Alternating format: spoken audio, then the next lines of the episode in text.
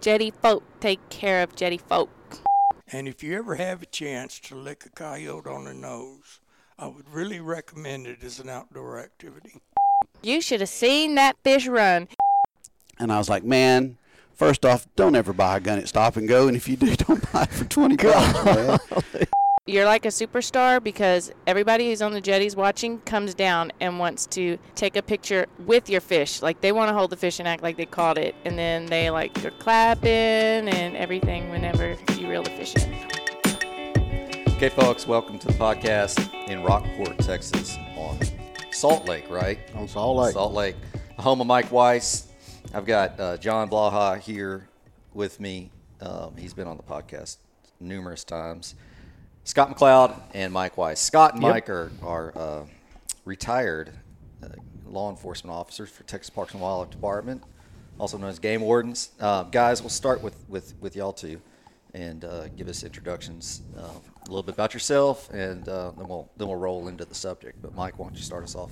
Well, Shane, thank you for having us on the show tonight or the podcast. It's the first one I've ever done. Um, uh, I, I was game warden for 30 years. I've been retired seven now. Uh, started in 85 over in Sour Lake. Uh, spent a lot of time in Sabine, Sabine Lake, patrolling the Gulf down there. Um, 2000, I, uh, uh, excuse me, 1999, I transferred over to LaGrange and, and spent seven years there. And then my last 16, 17 years spent it in Fort Bend County and uh, worked primarily Fort Bend, Brazoria, and Matagorda County, the coastal counties. And because I know tonight we're going to talk about, you know, mo- mostly coastal fishing and and uh, some other situations we're going to address. But uh, so I retired with 30 years and uh, moved to Rockport this last year and enjoying life right now. Nice. So Sour Lake, Sabine Lake. Do you know a guy named Skip James very well? Skip James? No, I, I, I'm sorry. I, should I? I think he had some run-ins a time or two, with, but you may have been gone and out of there. Uh, the uh, for for our- really good fishing guide down there. So You know, our, our listeners that watch Lone Star Law, of course, we hear that all the time. You know, hey, we love Lone Star Law, but Mike Boone is the one that took my place in '93, and he, you know he's one of the main main characters as we Yeah, put it on, on Lone Star Law over there. Then, you- where'd you grow up? Where, where I you grew up in Austin, Okay. Au- Austin, Manor, Elgin area, and uh, the family had cotton gins in Manor and in Elgin. Stuff. So uh, uh, Kenneth Lunsford was the old game warden out there, and when he did my background investigation, he came out and I was living at my grandmother's farm, and he said, "I caught five of your cousins." Bubba Weiss, Mike Weiss, the other Mike Weiss. And he said, I never caught you, so you're going to make a pretty good game warden. You, you went to A&M? I did. I did. Uh, what class? Uh, class of 81. And uh, got Were, were you in the Corps? No, I was not. The Corps wouldn't have me. They said my temper was too bad. I don't, I don't believe that for one minute. I was in there, and, and uh, we had some hot-headed guys. I think you would have fit in nice. Yeah, well, that, that, uh, I probably should have been in the Corps for the discipline. Luckily, I got out of A&M and went to work for W.W. Grainger for a couple of years. I applied three times for the Game Warden Academy and got in on my third time around. And that and uh, academy started Jan, uh, January second, nineteen eighty-five. Good little lesson for all those that want to be game wardens or anything with the department is it's persistence. You got to keep applying. It is. It is. We, you know, we've all done our background investigations on people, and I tell them, I said, do not be disappointed if you don't get accepted the first time. I said, they and make sure if you go back the second time that they know this is your second time around if you apply. Yeah. Because uh, persistence does make it right there. Good deal. All right, Scott, tell us a little about yourself. I grew up around Devine, Yeah. Devine, Texas, not too far out of Hondo. We're right off of Highway 35. Grew up out of town there a little bit, and and um, anyway, I, I when I when I got through growing up there, I went to uh, Texas A&M, and I got lucky. I was either going to go maybe into the Air Force or Texas A&M. So A&M had me. So they said yes, we'll take you. So I headed off there. So in 19, I think it was 83, I headed off to A&M, and I was looking for an animal science or wound it up in a range science, Yeah. which is ranch mm-hmm. management. Mm-hmm. And I got a degree there and graduated in 88. So it was a very, very, very, very good stint at College Station. Had a little bit too much fun sometimes, but I guess that's part we of growing did. up. That's part of it. Part never, of college. never went to the chicken, did you? The chicken was a very nice place to visit. I think I was stumbling around there every now and then around yeah, 83. yeah. me and my me and my wife. Uh, I wish we'd have went back when they sold some of the tables because Yeah. we had our had our names carved out in a table or two over there. So it was a nice, Nice. little spot. Yeah. After that, I had a stint. Uh, my wife was still one more year at A and M, and I got in with the USDA as a soil scientist, and um, with uh, what was called at that time the SCS.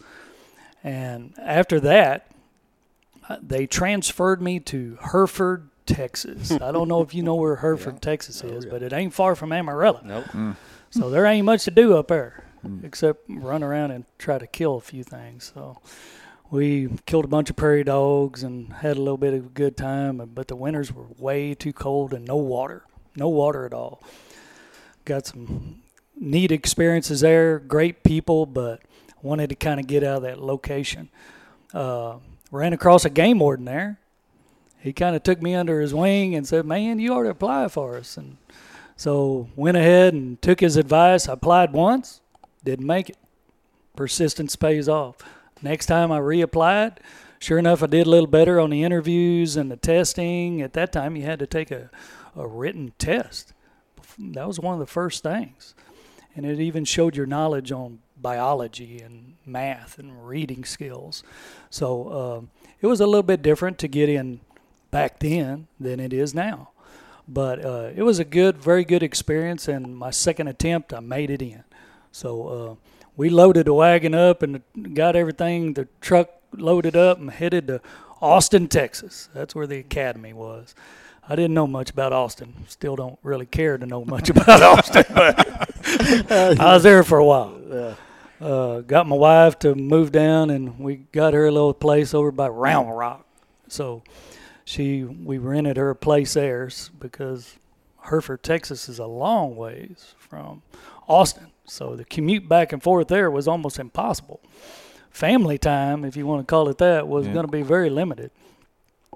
So moving her back to the Austin area to Round Top was a very good advantage for me. I could see her dang there every day.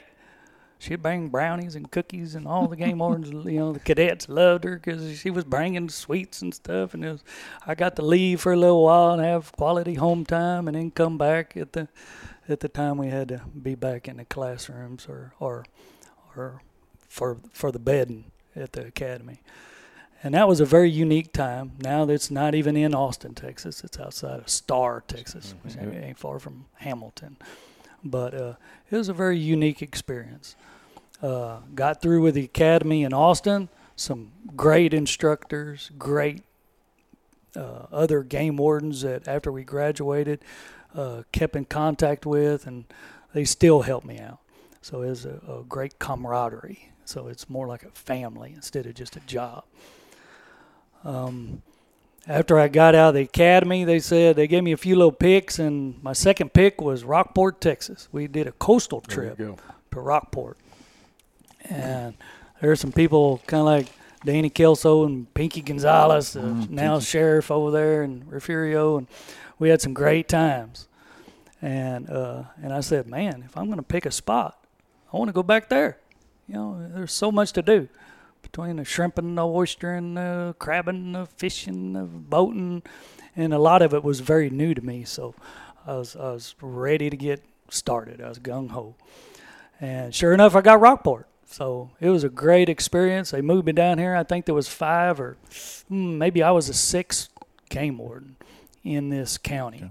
So there was quite a few of us. So you could learn some good things and bad things from each individual game warden and it was it was a very very good time. I I didn't know hill of beans about saltwater. You know, growing up in Devine, Texas. You know, you you know I can pitch hay. You know, I can, Pitch I can hay, do shoot a dove. yeah, I can shoot a bunch of doves, but but as far as saltwater, I had a lot to learn. And over the years, uh, I, I I worked 29 years here in this county. Never moved out. Stayed here the whole time. many people move off, try to find something different, a little bit better, family life changes or something. But for me, I decided everything was rocking and rolling great. So I said, why stop a good thing? That's And what I was thinking. I I love it. it's Yeah. pretty rare, I would think, from what I, my experience in knowing a few game wardens is for one to stay put for that long. Right, But it is. I don't It is. blame you. I mean, if I had to be somewhere Yeah. for my career, this Yeah. is a nice place to be. And when we bought the place, you know, we bought a little piece of property, and I thought I was getting raped, you know, with a price back then, you know. But dear try God, it now. Try it now. Try it Yeah. now. if I had to buy it now, I'd be on welfare. yeah. You know. So we came out, We've came out ahead.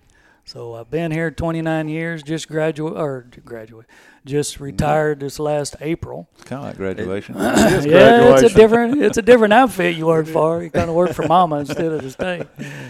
And uh, having a great time with with uh, one of my one of my I want to say pet peeve was was oysters. If you live in Rockport and a game warden in 29 years in Rockport, oysters are your life. You know, it's a six month season, and you, it's it's some great times and some trying times, and uh, it's a long, long season. Many, many, many game wardens get tired of it.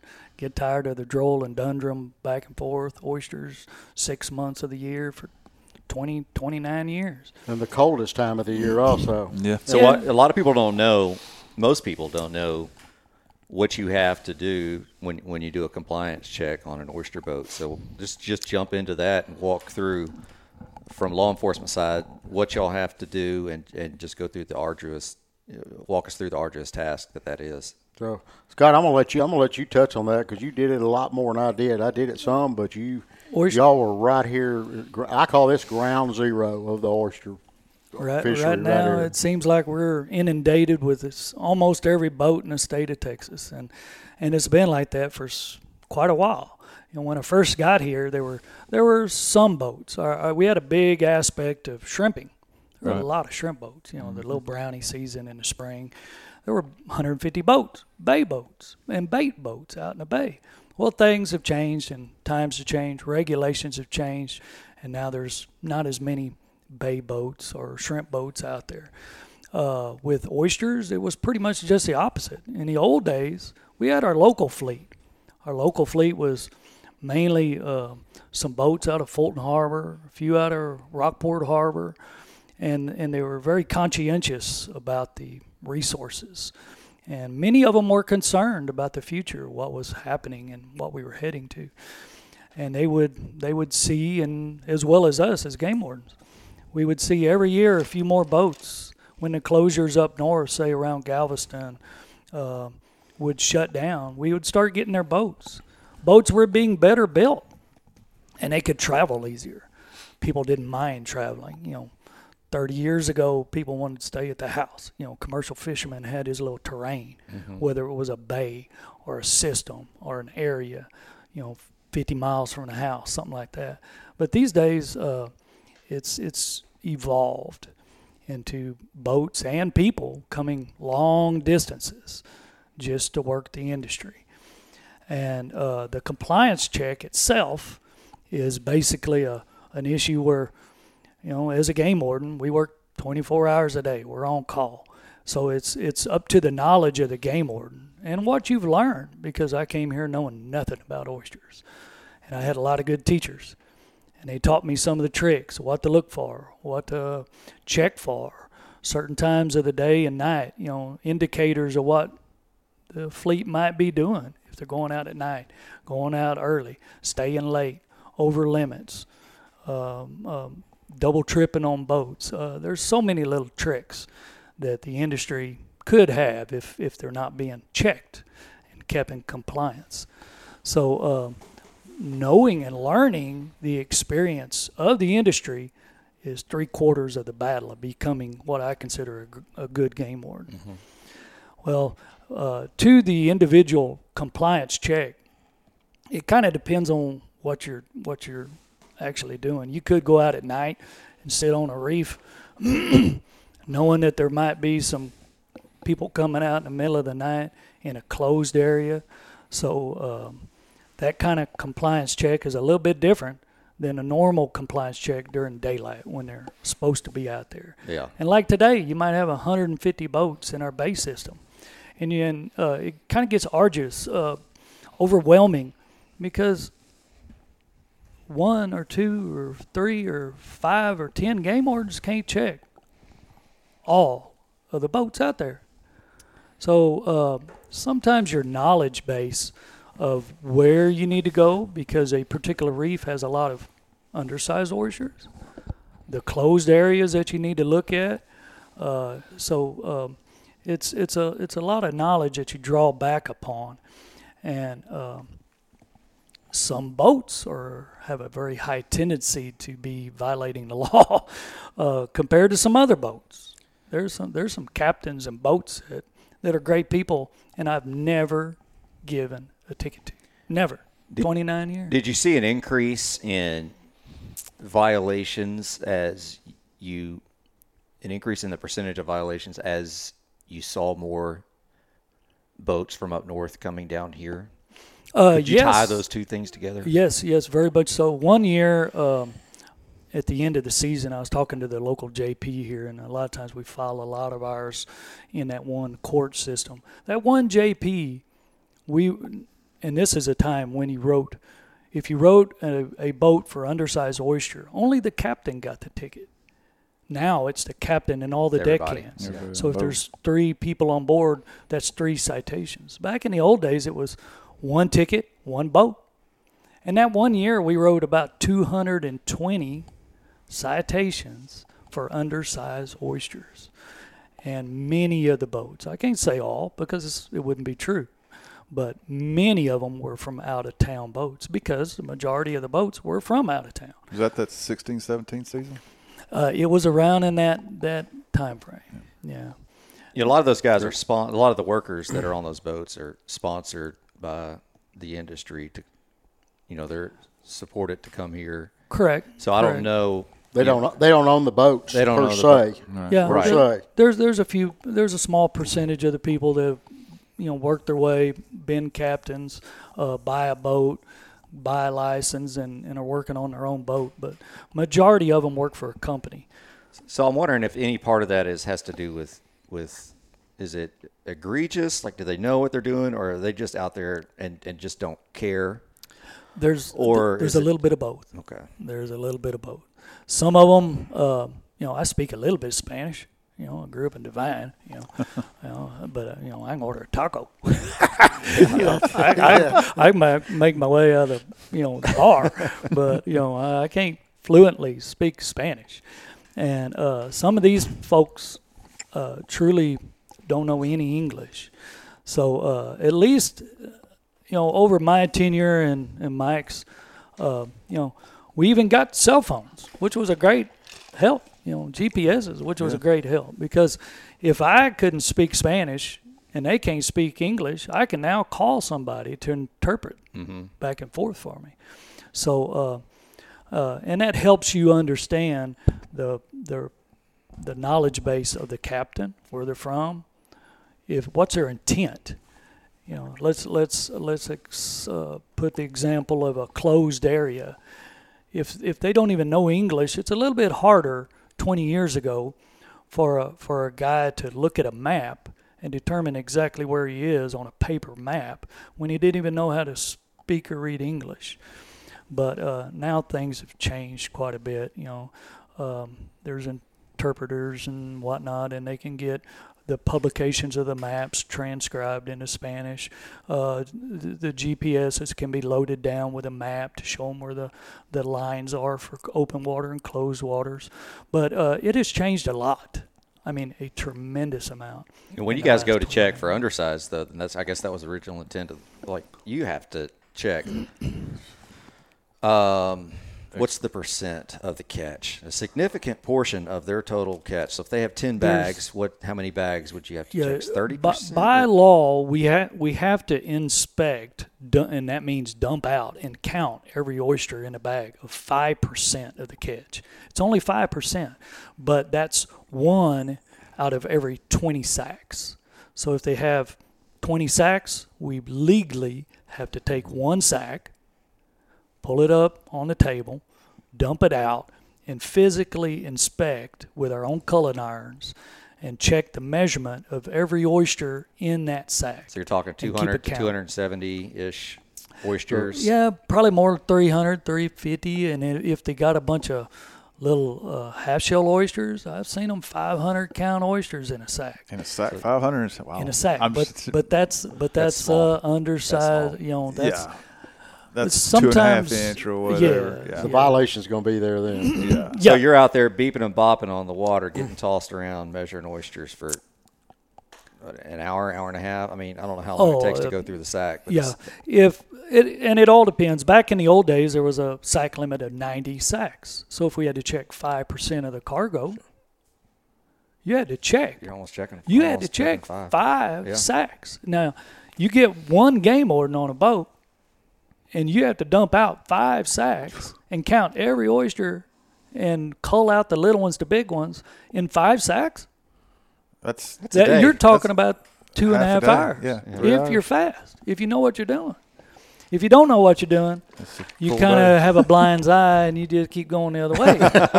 and you might go check a fisherman. You know, yeah. you know, you, you- there's other things to check. You know, Yeah. you may go check a duck hunter. You may go check a crabber or or a shrimper. You know, so oyster checking oyster fishermen is is definitely what many cons- many people consider work.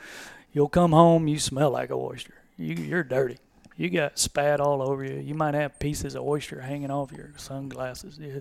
It's a it's a it's a tough job as a game warden, much less being a Much less captain being a, yeah. or a deckhand. Uh, some of those guys, you know, don't get paid much at all. They came from Honduras, Nicaragua, um, you know, El Salvador. You know, um, um, should have their papers in line. You know, with sponsorship, with uh, passports, work visas. There's a lot of hoops they got to jump through to legally be here, to legally actually be on an oyster boat. And uh, when we jump on board, we as game wardens, uh, if we don't have somebody else with us, like Coast Guard, uh, which is very rare that we do, but uh, sometimes we have li- little operations and whatnot. We bring in BP, uh, ICE agents, uh, Coast Guard, and, and they kind of do their inspections on their part of the vessels and captains, and we do ours. But uh, mainly when we jumped on the boats, we would look for licenses licenses of the captain, licenses of the crews. Now, a long time ago, the, there was no there was no license for the crew. It was all covered under the captain in the boat. So so many things have changed, and uh, in the last thirty years, Well, you know, and, and back then when you used to write the captain a, a citation, right? um, because the law, even back then, it was enhanceable. If you got them two, three times the violation, uh, would go up to a class B or class A. And so then the next time you check that boat, the captain, that captain wouldn't be driving. He'd be a mm-hmm. deckhand. And one of the deckhands would be the around. captain. They just Swap swap around. around and Yeah. swap around. Yeah. And that was the game they played until they did change the law. And that's because of y'all, you know, a lot of y'all that work those oysters had the input to change that law to where everybody on board the boat got a ticket. So everybody, everybody now, if the entire crew gets a citation, Correct. The captain gets a ticket. The boat loses the oysters for that day. Mm-hmm. They got to dump them over, and the deckhands that's been on board the boat culling the oysters have a citation. get a citation, and they And, have a, and that was all House Bill 51, 51, back yeah. in 17. correct. Correct. Correct. We uh, So there's there's been lots of lots of improvements, and and that's the whole thing about it. You know, since 29 years ago when I started in '83, uh, I mean in '93 here in Rockport, you know things things evolve, things change legally. What you have to check, what you need to check, uh, the situations of, of different boats coming in from different areas like Galveston and whatnot, and how they've been checked there. Uh, sometimes uh, there's a little difference in, in in what the game wardens ask for. You know what we look for. Uh, there's resident licenses and non-resident licenses. Residency is a issue. It was a bigger issue uh, several years ago, but Right. we've kind of got that worked out. But uh, it, it, it goes in cycles, and that's that's one of the things now is I I believe over my 29 years I've seen lots of reefs that that we when I first came here You know, you, when you was a game warden, the the best way to learn the water is go wade fishing. Now you shouldn't do it while you're working, but if you got downtime, you can you can if you got downtime, you can take downtime and learn the water. And you know they can't expect you to work twenty out of twenty four hours a day.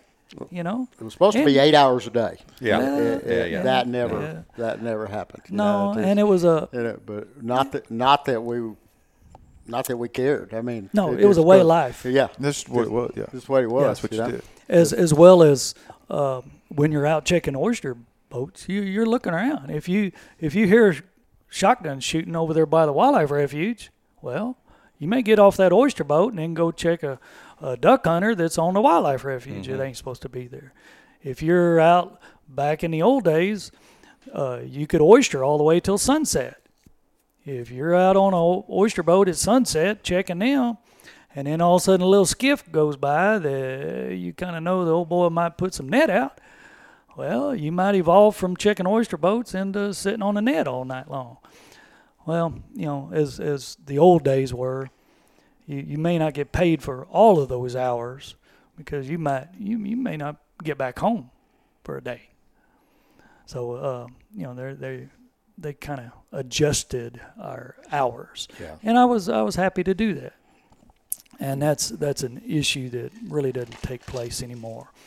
But it was more of a way of life, and and uh, I personally took and and felt an importance in the county because as a game warden, we're expected to know so much, patrol so much, from everything from oysters to duck hunters to fishermen to boating safety to to um, crabbing, shrimping. It it just goes on and on, and then you get outside the jetties and you gotta play with the you know Play reef fish offshore. guys and the Gulf shrimpers and snapper boats and It never ends. it's- it's- you- it's- you, it's you one of the- phase out of one thing and you go right into the next. It seems. Well, you know you'd one like one be thing about you know the violations back back when we started.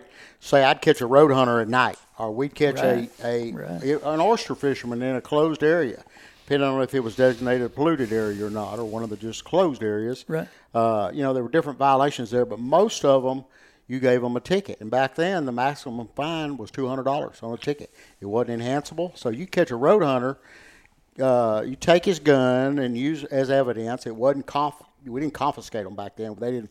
We seized them as evidence. Uh, you write him a ticket. The local judge would fine him two hundred dollars. So you catch him again next week, give him a kiss and a ticket, and turn him loose, and tell him come back next week if you want some more. You know. Yeah. and, uh, and, but the same way with the oyster fish, you know, after, we're going to try to key on that oyster, but Right. you know, we uh, we worked in, on Galveston Bay, and we had our 65 foot patrol boat. We anchored in the middle of Galveston Bay, and we'd run a 30 mile radar on it. And at two or three o'clock in the morning, you see a blip on the radar moving a little bit in one of these polluted areas. That Correct. The TCQ or what I don't remember what they were called back then, but they Right. designated it as a closed area because of the pollution or the fresh water coming down the Trinity River, whatever. And you see that blip, and you and you pretty much know what's going on. Yep. If he's moving fast, probably some trout fisherman trying to get to Mm-hmm. his hole before somebody else does. You know, if he's moving one or two miles an hour, you know you knew what was going on. He's turning on. circles. Turning circles. That's it. That's it. And you know, and back then I don't remember what the penalties were, but we would catch them, and at the time the captain would go to jail, I believe, and Mm-hmm. Yes, you turn the crew and the boat loose, and the oysters would be dumped back on the reef, and then it, it finally became a state jail felony to to oyster in closed areas in the polluted areas right It- there. And it all changes, it evolves, and, and, and I think that's what we're in right now. We need a little bit of we got we got a little I- bit of evolution. we need a little bit different management scheme our, right our regulations are, I say antiquated, but uh, you know they're they're very enforceable on what we got going. What we can't enforce right now, or what the game warden. I'm not a game warden anymore. I'm just an old retired trout fisherman. You know, but uh, uh, you know what what what's being faced here in the Middle Coast is a lot of Texas, or the majority of Texas bay systems, are already closed down, and so the oyster fleet itself has moved to the Middle Coast, which is uh, starting at second chain of islands in San Antonio Bay. What area is that? That area 25 over there on the or If you They pull it up, it's several there- areas. There's there- 25, 25 goes all the way to 27, Ayres. 28. Yeah, and then so all of San 28 Antonio. Bay is pretty much closed, except for that southern end of San Antonio Bay, from what I read. They've closed most of Galveston Bay. Matagorda's mostly closed. Matagorda's mostly closed. I, you know, I, you know, I worked Matagorda, you know, a few years, and and uh, it's just Matagorda, Matagorda got to where it just didn't have a lot of oyster pressure, oyster harvest pressure, because they had overworked it. I mean, it just same same scenario up in Galveston Bay, and so now you've got a, uh 400 plus boats covering these three little bay systems, which is, you know, uh, you know, starting at Ayres or second chain, the boat lower part of San Antonio Bay, go through San Antonio to Ayres, over to Mesquite Bay, which we have several reefs that separate these little bays. These are funnel reefs, I call them too, because we just got one or two basically guts that goes through these reefs. Used to. Yep. Used to. Used to. Now The, the gut the guts are being depleted to where they're they're they're not a funnel for the water anymore. You get into Carlos Bay, Aransas Bay, and then all the way up into Copano Bay. And uh, so we've been discussing this. Um, last year, my wife and I got in a boat. We live back here on Salt Lake. We left Salt Lake. Um, we we went to Copano Bay. We counted over 100 oyster boats one day. We went to five or six different reefs that we normally can wade fish or have been able to wade fish that are still left. Um, there was an oyster boats on every one. We went south into San, uh, Bay. To put it to, to summarize it all, we went to 24 different reefs in those five bay systems. There was not one reef that we could get out and wade fish because there were oyster boats all over them. Uh, Thompson's Towheads is one of my wife's favorite reefs. Uh, one of my favorite reefs. The northern part of that reef, we used to, you used to stick up above water. Yep. It now is three to four foot deep at its shallowest part. Um, Yes. So I documented. I wrote a paper, and, and several people have read it. Very but I good. documented 24 reefs. Gave these are some of my favorite fishing spots. So I was giving up, you know, 24 favorite fishing spots. I've, I've only shared it with people I trust. Yeah. you know, well, it's out there for public welfare, you know, public welfare now. You know, And, uh, general public. Watkins said you didn't miss a thing. you know, uh, and, uh, but uh, you know, basically these 24 reefs. Yeah, this is in the last two years, so this is not cannot be blamed on Hurricane Harvey. All right, Or subsidence or, subsidence. sea level rise. Let's That's just right. get that off the table right no now. climate change. Yeah, the ti- you know, Uh, It's it's just a pure disregard for the ecosystem. I think we all know the management's got to change, and uh, Parks Parks knows that. We just got to get through those processes. But in the end, it's in, in my eyes, it, it's nothing but pure greed and no no regard for the future. There, there is not. There is none. There's not a right now. There's not a reef out here. I thought Copano Bay was going to get a reprieve this year. You know, like I said, even our biologist uh, uh, stated, you know, up to 130 boats per day in Copano Bay. Well, Copano Bay got hit just fourfold this last year. First, we had the oyster industry kind of inundated it. Then we had the freeze, um, which killed some of the seagrass and some of the other Yeah, a structure. lot of a lot of our trout and a lot of you know we all know what happened on the series. And then we had two major rain events. One was 10 to 12 inches, and one was 15 to 17 inches. Very close June and. July. Yep. And so as a result, all of Copano Bay got the the salinity level all summer long never got above 1.5 to 2.5 Basically, a Um, freshwater lake for a while. the the uh, vegetation in all of these backwater estuaries, uh, Mission Bay, got killed by the freeze. So this is all decomposing at the same time, which causes a, a lower oxygen level. Also, um, all the oysters in Mission Bay died. Um, a lot of the oysters in Copano Bay died from from all From reports freshwater, yep. from freshwater.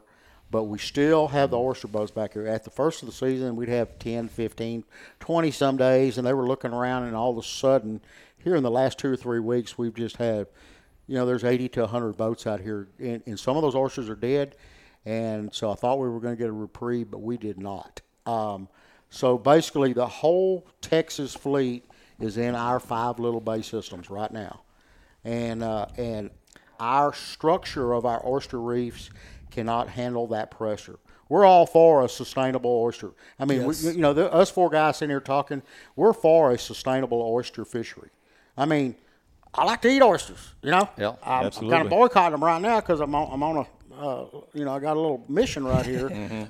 I want to be able to tell my grandchildren that yes, let's go fish these reefs. I don't want to be telling my grandchildren how it used, to, be. Um, 10, 15 years ago, these bay systems had little islands all in them. You had to really watch where you ran around out, uh, uh, Aransas, any of these bay systems, Aransas, Copano, Copano Reef, and and used to have to run almost a mile at a regular tide, almost Yes. a mile from the shoreline to go around it. And nowadays, basically within 200 yards of the shoreline at a regular to high tide, you can run across it and out maybe 500 yards. Copano Reef is still wadeable in spots, but there's big holes. My wife is fairly short of stature. I won't, I won't say short.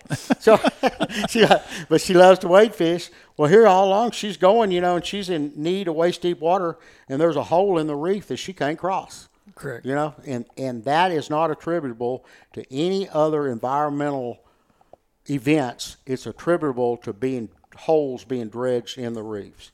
So the the the height of our reefs has been reduced in the last two years, and there's only one cause of it, and that's oyster dredging has taken the height of our oysters down. Semi load by semi load. I got word today there was 19 semis waiting in the Aransas and, and surrounding area to load up oysters. I just can't imagine. I, I did a film the other night. I watched them load 3 mm-hmm. semis. Right. Can you imagine three semis full of oysters leaving our area?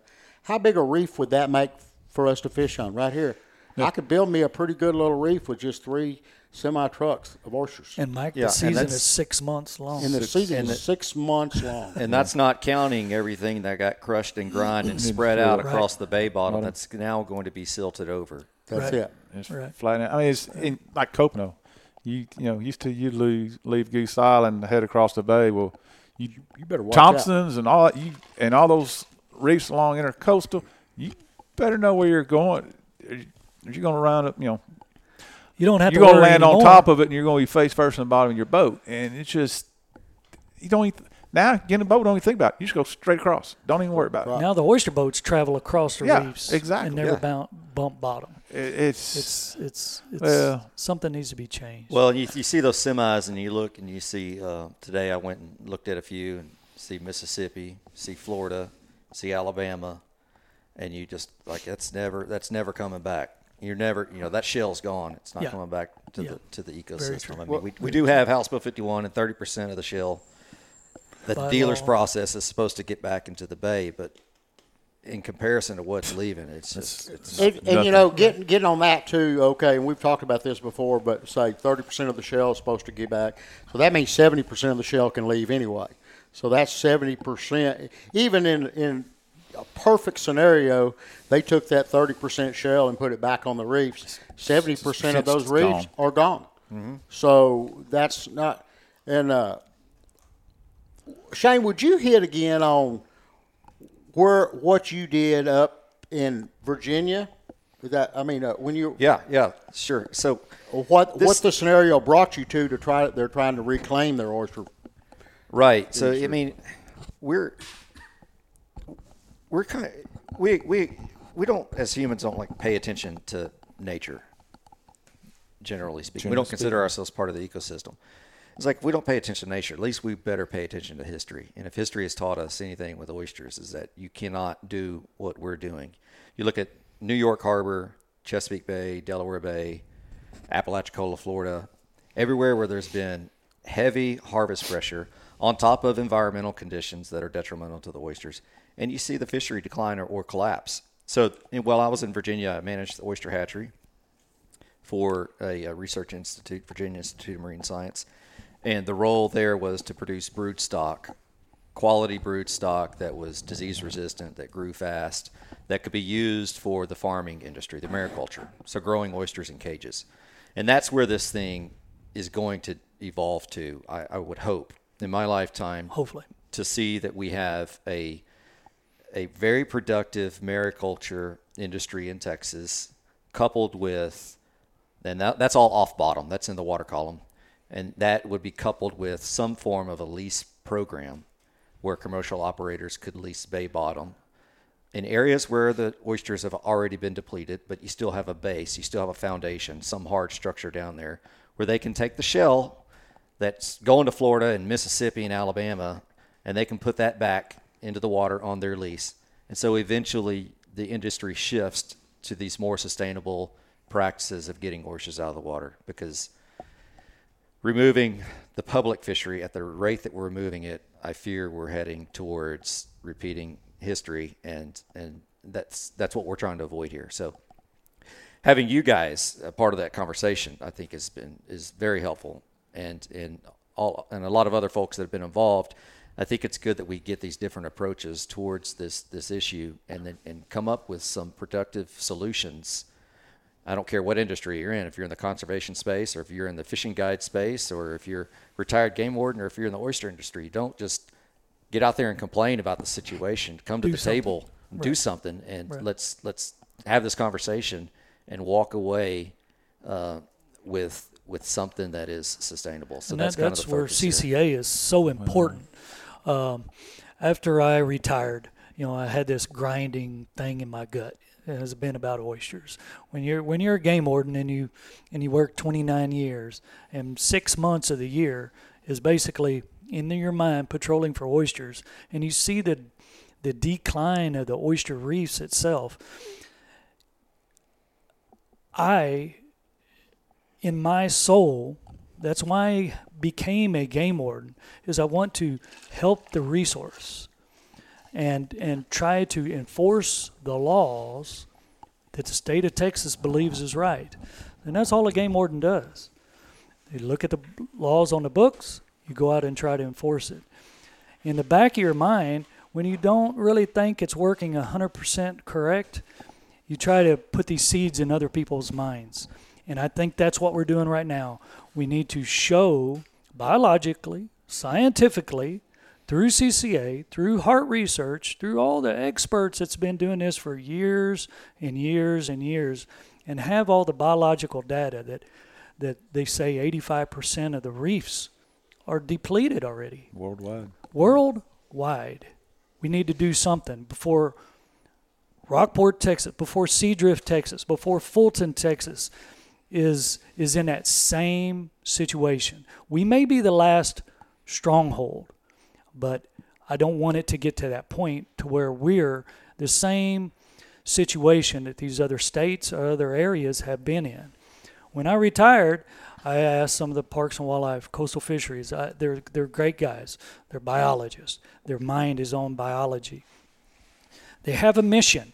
It's just like CCA. It's just like game wardens. My job is to enforce the law.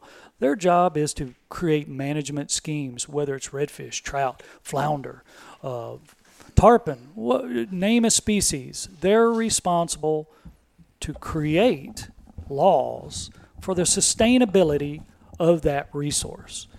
Well, oysters are a resource, very, very profitable resource. And I believe our biologists know maybe not everything about an oyster, but we can basically take a aquarium and grow oysters in it. We know so much about oysters, it's unbelievable. We can grow them in cages and sell them. And we're getting into that into the state of Texas. Now, what what I believe is we need to fine tune our public reef harvest to stop a little bit of the harvest or a lot of the harvest on those reefs. So those reefs, which are so important, we need to put the value on the reef, not the oyster, not the individual oyster, whether it be large or undersized, but on the reef. The reef is what creates a help creates a bay. The bay helps creates redfish, trout, crabs, flounder, every species out there. It helps clarify the water. It helps the turbidity of the of the water so we can have seagrass. It's all only the great God above knows everything about it. And we're learning bit by bit. We're trying to make things better, better, better. But we're a little slow sometimes at our change. And sometimes I think we need a little kick in the butt to push us in the right direction, to make us open our mind, to look outside the tunnel vision and see the great picture. And and I I personally believe we need some type of quota system for each bay. If we could biologically determine how many acres of reef there are in a bay system, determine the average amount of oysters each year that are growing on that reef, on those acres of reef, determine a harvestable amount, a total catch allotment, allotment of oysters that can be harvested in that year. And let's biologically, sustainability, make a, a management decision to protect our reefs, continue oyster harvest, where the commercial industry can keep making uh, money and sell to the restaurants, which satisfies the general public. It's all a huge, huge intertwined, um, integral part of the world that we need to to work out. And this one little system, I think, is being overlooked, and that's our oyster reefs. Not the oyster itself, but the oyster reef, and we need more. Well, and we have we have a that. way. We have a tracking system right now that does tell us where every sack of oyster comes from, what system Yes. it comes from. Yes. I mean, they have to fill those tags out on each oyster. And as of la- like last year, we saw we, us four have seen it, but 31 percent of the oysters taken in Texas, harvested in Texas, came out of little Copano Bay right here. 31 percent out of all the Texas waters. And then if you added it all up, you included some parts of San Antonio Bay. 81% of the oysters came out of the middle coast. Correct. You know, because Galveston Bay historically has been over harvested. They've been inundated with environmental stills. The hurricanes silted what reefs were left over, killed a lot of the oysters up there. So we've got the same amount of boats that used to oyster in Galveston and all through the Texas coast. They've all situated themselves right here on the middle coast. And I, folks, I'm telling you, we cannot sustain that because let me tell you what, over the years of checking these oyster boats and checking other commercial industries, these companies are in it for the profit. They will take every oyster we've got left until there is no profit, and then they're going to have to go find them another business to be involved in. Somewhere else. That's Yeah. true. Uh, I'll throw one little kicker in on that. They'll they'll definitely legally try to take every oyster that is legally allowed. Now there are a few boats that's going to try to get around the law and and bootleg oysters that are going to do it illegally at night, uh, take undersize, that sort of thing. But but the industry is also mainly doing what Parks and Wildlife allows them That's to right. do. They're, that's right. And They're- they're, they're not- right now the law allows every boat in the state of Texas there's to be able to come down and theoretically could get in one little bay system like Copano Bay. And if we had 450 boats in there, that would still be legal. So that's that's the aspect that I believe we need to uh, change the management to spread this out a little more. Uh, ju- you know, I come from Devine. I saw more cows than I knew anything about an oyster. you know, you don't take your whole herd and stick it in one little bitty trap and leave them there all year. You better have a big enough Better- place, or or if you don't, all the grass is going to be gone. Yep. And next year, you're Gotta going to be able have rotate it. That's we- just we- a we- we common went through- agriculture. You rotate your pastures. You know. we we went through the the dust bowl when it, when stuff like that happened. We don't need that under the water, That's right. and that's you- that's a And I- management and that's- theory. I think, like Shane talked about, that's the importance in my mind of that lease program is if they got the skin in the game, they're going to take care of it. And there's those in the industry that I wholeheartedly feel they want to do it the right way, but as Scott said, the law allows it. I don't care if it's a fishing tournament. I don't care Right. if it's a baseball tournament. Right. I don't care what it is in life. Whatever that rule is, You try to the attain it. people are going to work as deeply within that rule as they can. To that edge, And right whatever gray edge they can work within, they're going to work within that gray edge. I mean, it's. I'll digress here a little bit, but it's, it's no different than these fishing tournaments where these guys were icing fish. They were getting away with it, but if you look at the letter of the law, that's Yeah. that's manipulating that fish. Yeah. In my mind, but oh. so I, yeah, again, bottom bottom line, like Scott said, they're going to work fully within that law and whatever gray crease they have, and until we can change that and go to a different form of management, whatever that may be. I mean, we all have our opinions. Right. Uh, that's just the way it's going to be. Well, Mike, Mike, You know Mike- that that one thing though that you know I wrote that paper in that last paragraph. That's what always just comes to my mind, and I know I'm not the only one that thought that way. But where in Texas do we allow a commercial industry to come in and change the geography of public land? You don't allow a commercial industry to go into our state parks, into our federal parks, our federal wildlife management areas, with a bulldozer, a dredge, and take down mountains and hills. And people, Amen. the bays of Texas belong to y'all. the people. We belong. We own those bays. The people of the state of Texas do, and those but that bottom of those bays are getting flattened from what used to be reefs and little islands. They're getting flattened to one plateau or one plowed cotton field out there is all it is. So where in Texas would we allow that? But we're allowing that right now. Something needs to change on that, or we're not going to have any structure left in our base. That's right, and you get Galveston Bay 2.0, Right. where Right. you're vulnerable to siltation from a hurricane or some other uh, mass movement of sediment, and then you've lost. Right. You've lost the you've It's lost your gone. oysters, Gone. and it's gone. It takes millions and millions of dollars per acre just to bring it back. That's to right. Try to bring it back. That's right. And we have we have the science to support everything that we're saying, and we can improve on that science, and we need to continue to support and refine the science. But I mean, we know we know oysters are four and a half times more. They carry four and a half times the biomass than seagrass.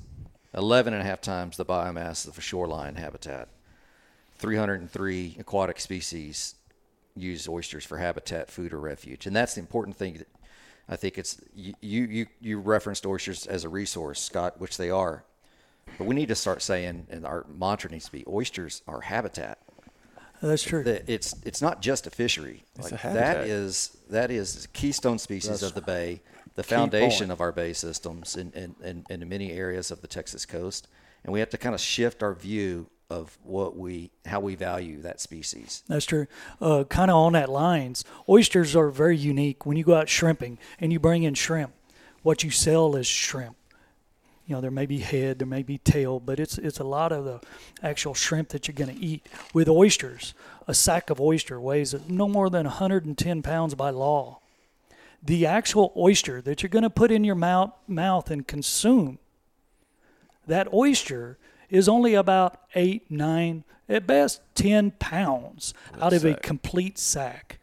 So the resource of harvesting oysters allows them to harvest oyster, but they're taking the byproduct, which is the shell, the shell, which is the oyster's house, which is the habitat of our reefs that are the complex uh, structure and part of our bays. And without it, we're we're gonna we're gonna lose it all.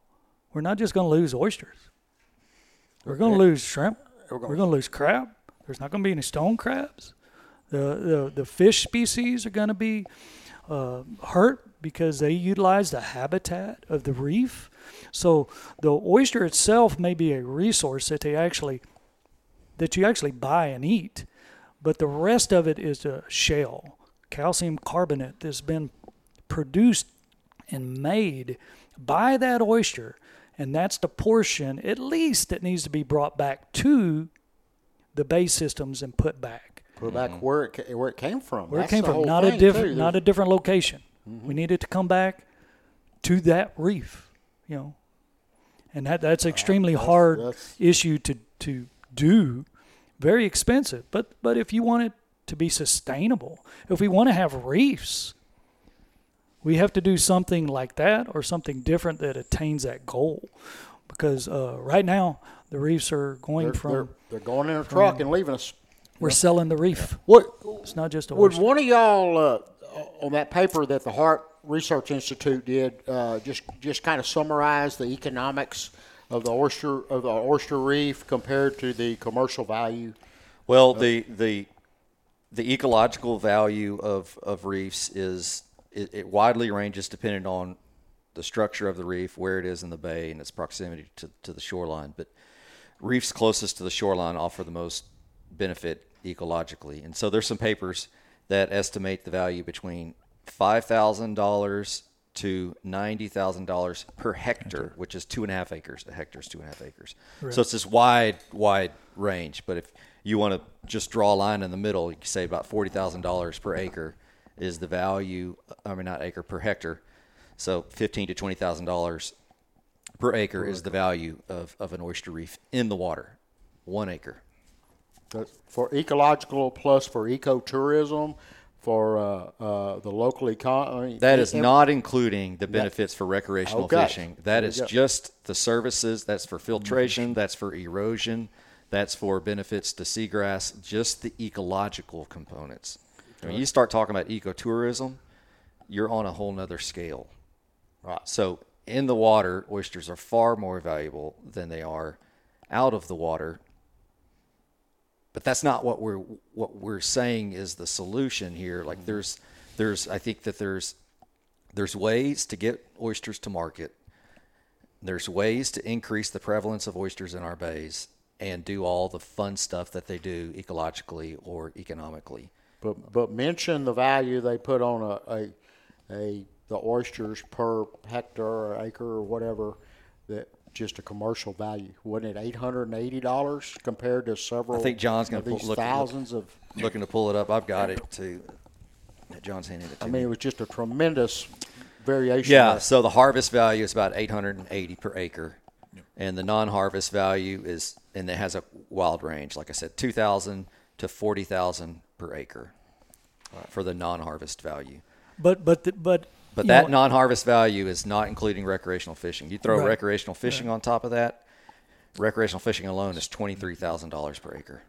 But and what other critter is out there that actually filters the water out to that amount?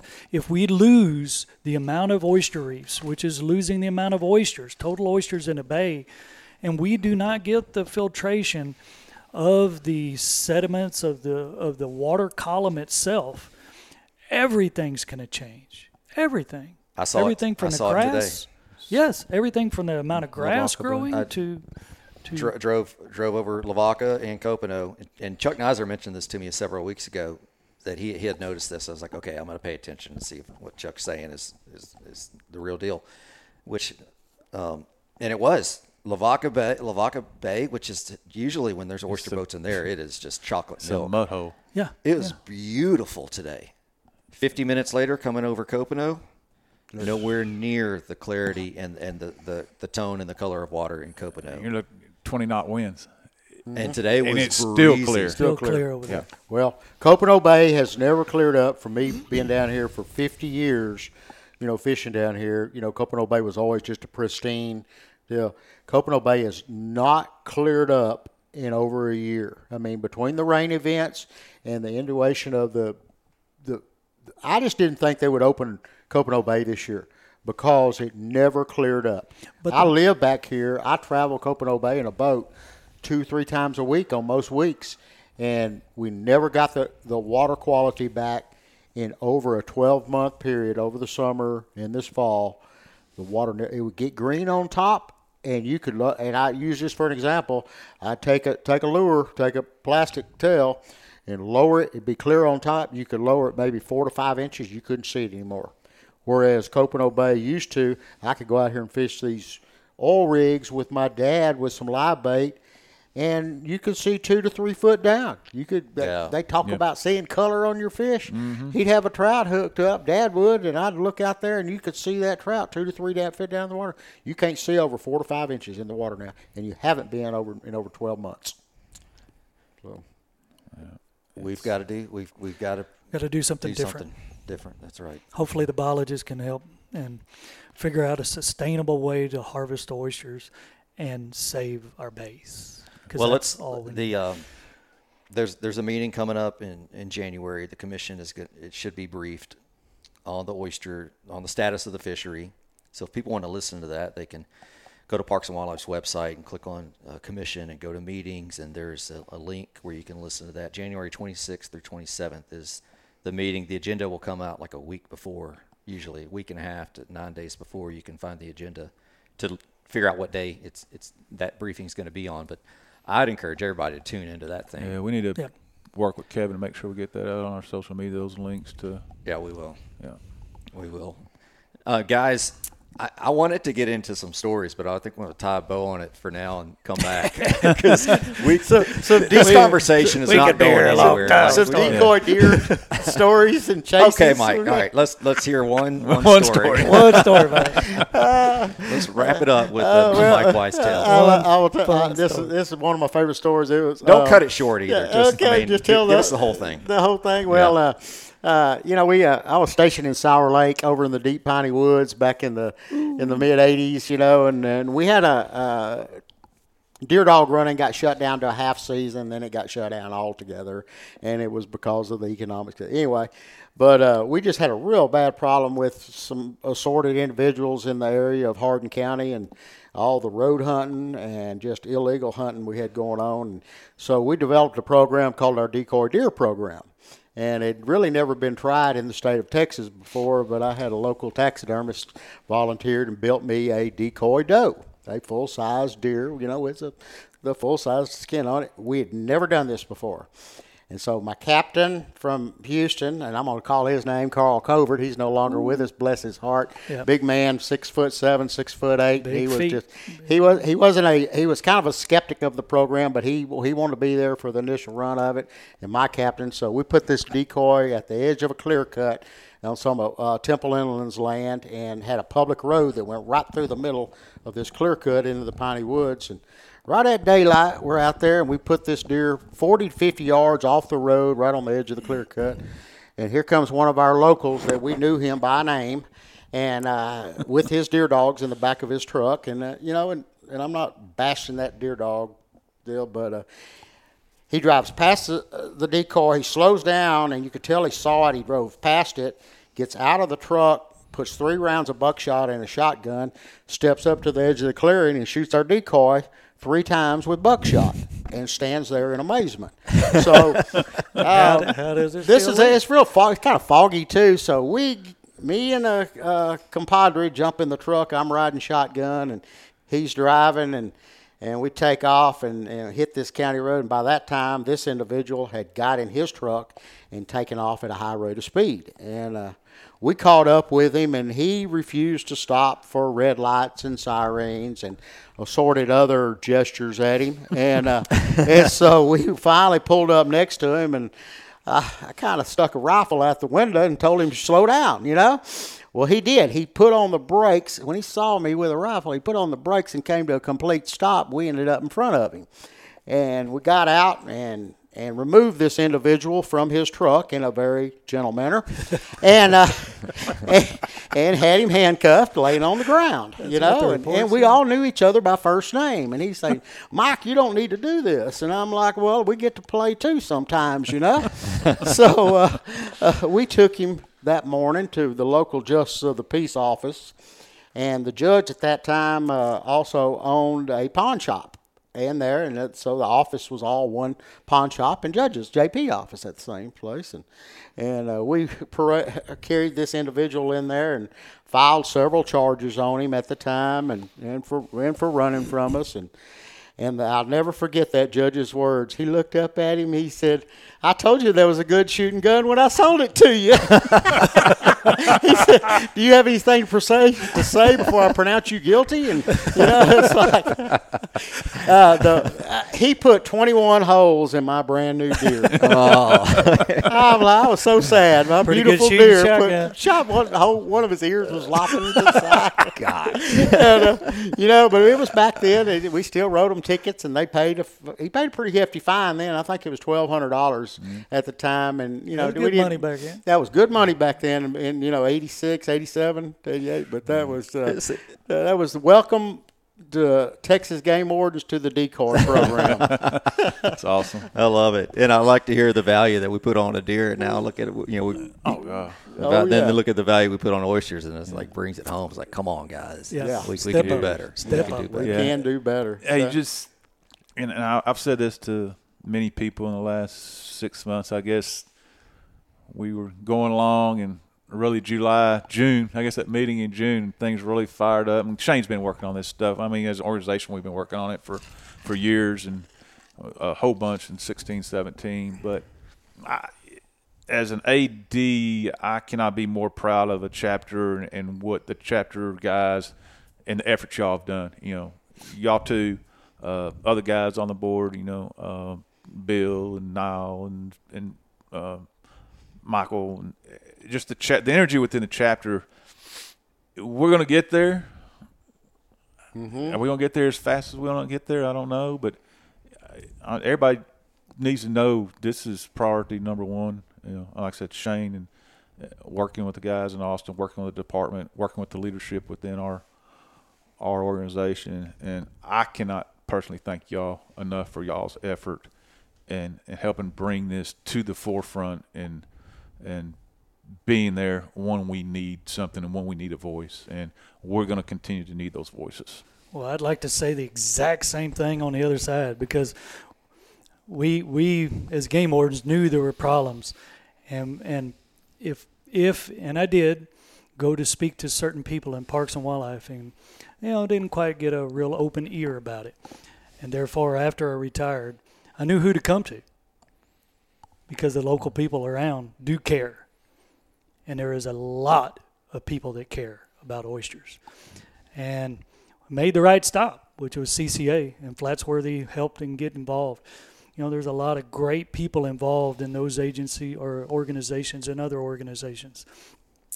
But uh, you know, my first my first meeting that I wanted to go to was CCA, and then you know, yeah, then we hooked the- up, and I moved down here, and I'm.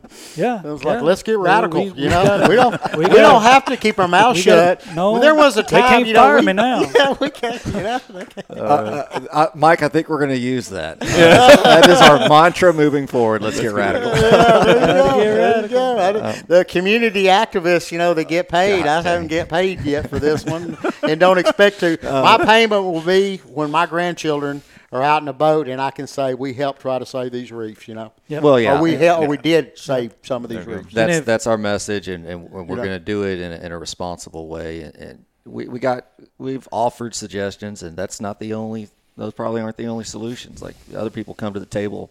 This is just if you're going to have this discussion, bring something to the table. Just don't right. don't complain. Yeah. But if somebody hears the podcast and wants to get involved, join CCA. There you go. join organization. There you join go. Flatsworthy. Help with a with a movement, with a push, and and because the organizations need the support. It's a it's a circle that we were told in a meeting. You know, it, it all comes around. There's got to be membership, funding, advocates, and habitat. Yep. And those things together make the organization a CCA. And with great volunteers and employees and advocacies groups and, and lobbyists, hopefully we can hit all the buttons to make a change. Sure. It's a good note to end on, guys. Thank you so much. Thanks, Shane. We're going to do it again. All right. All right, sounds good. Come back, Mike. Huh? We can come back. You can come back. All right, You good know. Meatloaf next you, time. You brought the pizza tonight. We'll we'll send some. We'll, maybe my wife will make us her famous meatloaf. Hey, I- I'll, I'll bring. I'll bring. I'll bring the meat. It takes. I'll bring some Neil guys, some venison. There you go. beef. There you go. Good deal. Hey, thanks a lot, man. Thanks, guys. I appreciate Thank it.